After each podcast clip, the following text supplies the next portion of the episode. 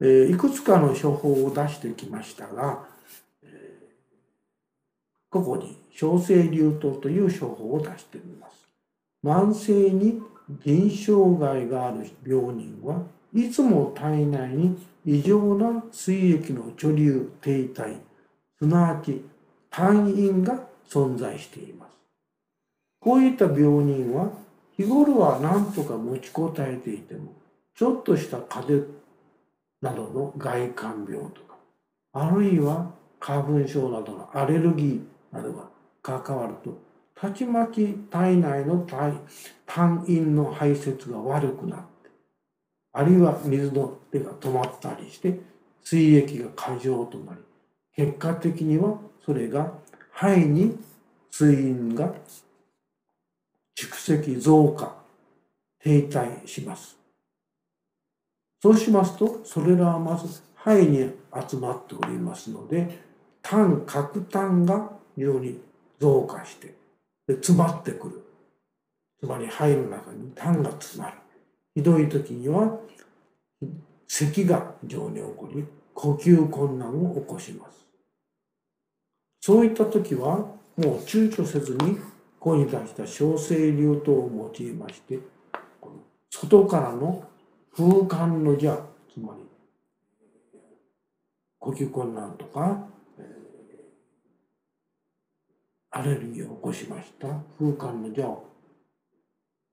追っ払いそして体内の肺に貯留した痰飲を尿に排泄してやるような薬を用いなくてはなりません。それがこの小生流湯であるわけです。小生流湯の処方は、ここに出しました魔王、経費、芍薬といった外観のこの外から来た患者に対する薬薬でその外観の肝陰風寒の邪に対してこれを外に排出してしまう。そういった魔王軽視芍薬といった称号その次に今度はそれを肺の中の単因を排泄するためには温めなくてはなりませんので環境最新などという生薬で肺を温める。一方では実際に肺に溜まった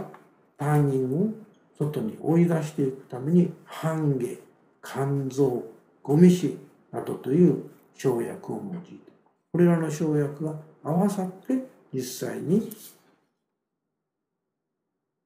咳とか呼吸困難を止めそしてそこに溜まった単位を外に排泄して大肝病によって悪くなった単位症を治すというのがこの強制流動です。最後に出しました従前大補刀という処方です。腎は先天の本といい全身の引用の要ですから慢性の腎障害があって病が次第に進行していくと次第に全身に影響していく末期の段階に至るともう五臓も引用気血も皆虚水してしまって五臓の働きはいずれも貯水してしまいます。こういった段階になりますと、もうあれもこれも補おうとか、いっぺんに病気を完全に治そうとか、欲張った処方を用いてもこれはもう無駄です。ただ、その場合は根本にある人間にとって一番大切な引用、気血のバランスをよく補い保ってやるように治療するのが正解なのです。えー、ここに出しました。従前大補刀という処方はその名前の通り全ての不足を補いまっとうなバランスと働きを取り戻してやろうという処方で。で気気を治す主君子とという処方と前からも何度も出てます血虚を治す基本処方である飛沫糖を合わせ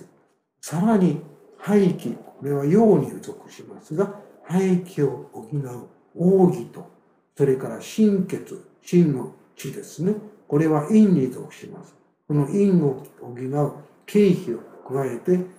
陰陽と気血すべてを補う。そういった処方を用いなあっては治療効果も延命効果も期待できないわけです。で、えー、以上で一応慢性腎障害のシリーズは終わります。どうも皆様ご視聴ありがとうございました。